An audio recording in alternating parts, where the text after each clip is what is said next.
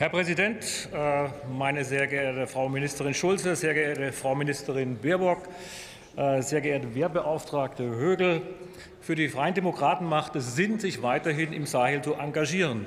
Denn Stabilität tut Not, und Stabilität dort ist auch ein Stück Stabilität bei uns in Europa.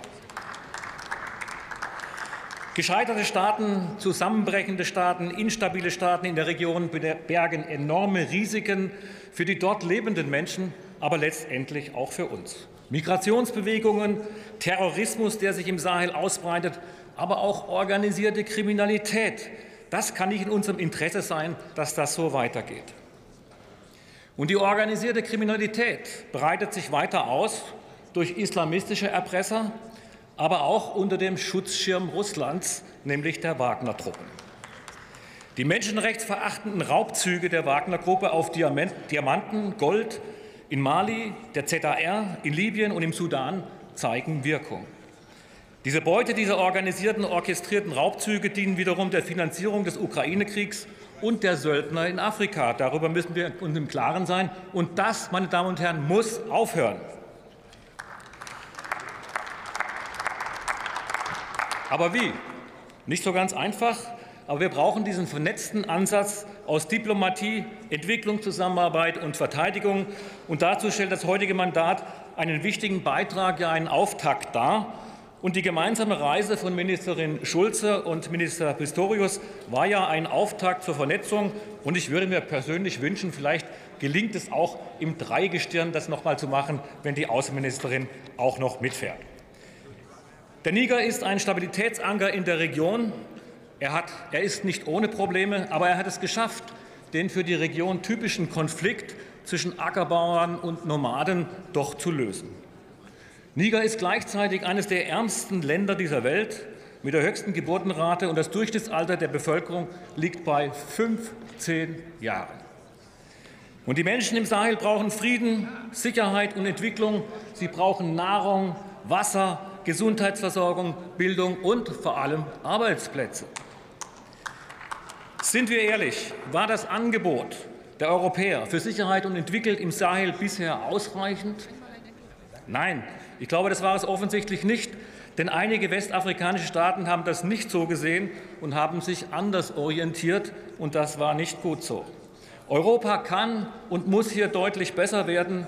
Neben militärischer Zusammenarbeit muss die Entwicklungszusammenarbeit parallel stärker und effizient laufen. Aber auf Augenhöhe, partnerschaftlich und nicht arrogant. Und das war leider bei manchem europäischen Partner noch der Fall. Wir müssen schneller und flexibler werden in unserer Entwicklungspolitik, in unserer Verteidigungspolitik, in unserer Außenpolitik. Und hier kann ein Schlüssel für eine insgesamt bessere Entwicklung liegen, und das sollten wir unterstützen. Europa und Deutschland und die Bundesregierung wird mehr tun. Ministerin Schulze ist international aktiv und wirbt für eine stärkere Sahel-Allianz, die Sahel-Allianz Plus. Das ist wirklich gut so, denn nur so kommen wir voran. Wir können nicht alles alleine stemmen. Wir brauchen die Beteiligung anderer Staaten.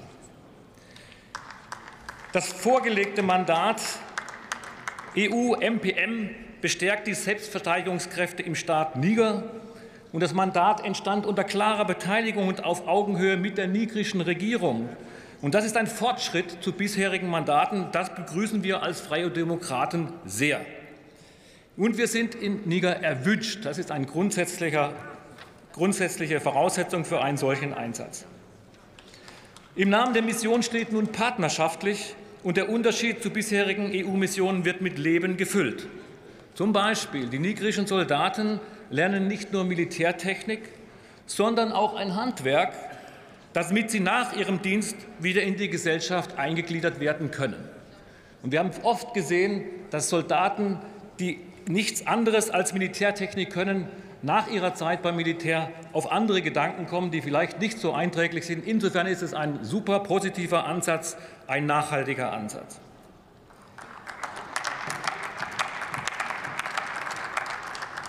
Es ist ein Mandatstext mit nachhaltigem vernetztem Konzept. Und ich glaube, das hat auch die CDU erkannt. Deshalb bin ich froh, dass Sie jetzt zustimmen.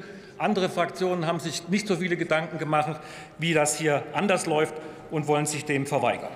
Mein Dank gilt bisher den Soldaten, aber auch den EZ-Helfern und den Sicherheitskräften von Polizei und Bundeswehr im Sahel, die bisher unter schwersten Bedingungen gedient haben.